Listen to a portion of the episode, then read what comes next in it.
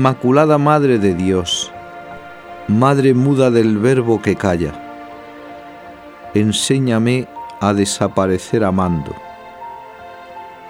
Aurora que anuncia el día, engendras a uno solo y te haces madre de la multitud.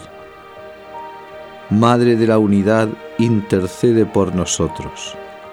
Junto a ti, en el Nazaret de la vida oculta, estudio, oración, entrega, trabajo, olvido. A todo lo que Él quiera responderé cantando, como tú hágase. Música callada, soledad sonora, divino silencio, preludio de eterna armonía. Escucharé la voz que clama en el desierto. Me anonadé tomando forma de siervo. He venido, Padre, a hacer tu voluntad. Tanto amó Dios al mundo que le entregó a su Hijo único. Y el Verbo se hizo carne.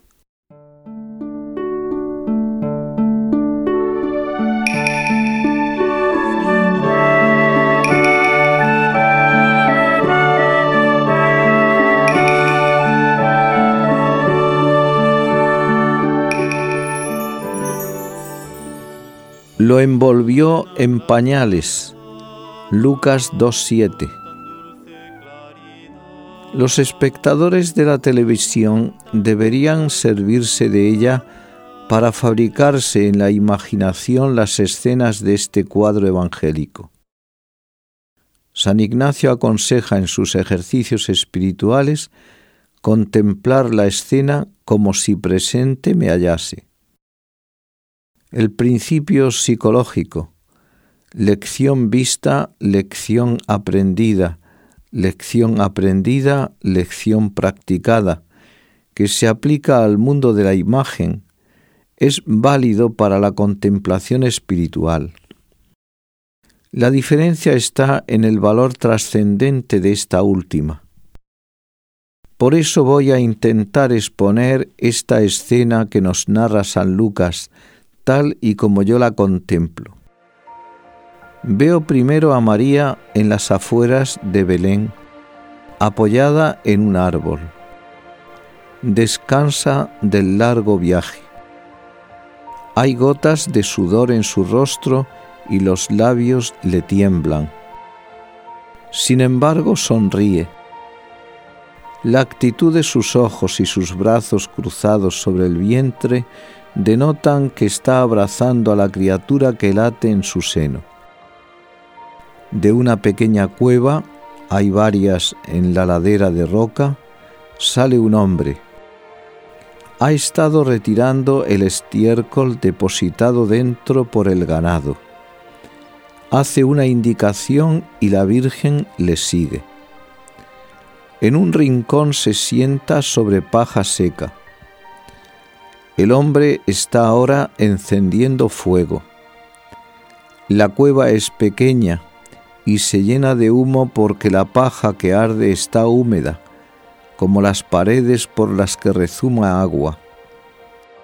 El humo lo invade todo, hasta los ojos de la Virgen que ve ahora en primer plano, serenos, dulcísimos, acariciadores y llorando San José se ha sentado en otro rincón como si tuviera miedo a turbar la paz de la noche más estrellada de la historia. Pese a las pocas palabras se percibe que se aman mucho. Bastan las miradas para interpretar el sentir de los corazones. Él ha recogido la cabeza entre las manos, ella más arrodillada que sentada parece adorarse a sí misma. Y cuando la noche en su carrera ha llegado a la mitad de su camino, el llanto de un niño nos ha sacado a todos del arrobamiento. Antes de que José y yo reaccionemos, ya está el niño envuelto en pañales. Después María lo ha abrazado muy tiernamente, sin prisas. No las tenemos porque la eternidad ha nacido. José también ha abrazado al niño. Luego la madre me lo ha dado a mí. Viendo el respeto con que ella lo trata, lo he apretado muy suavemente y he juntado su carita a mis mejillas. Al fin María lo ha recostado en un pesebre y los tres nos hemos quedado en adoración.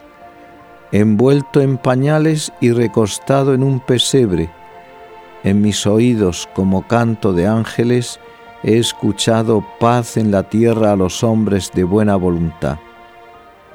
Una sola palabra pronunció el Padre. Esta es el verbo. En silencio la pronunció y en silencio tiene que ser escuchada. San Juan de la Cruz.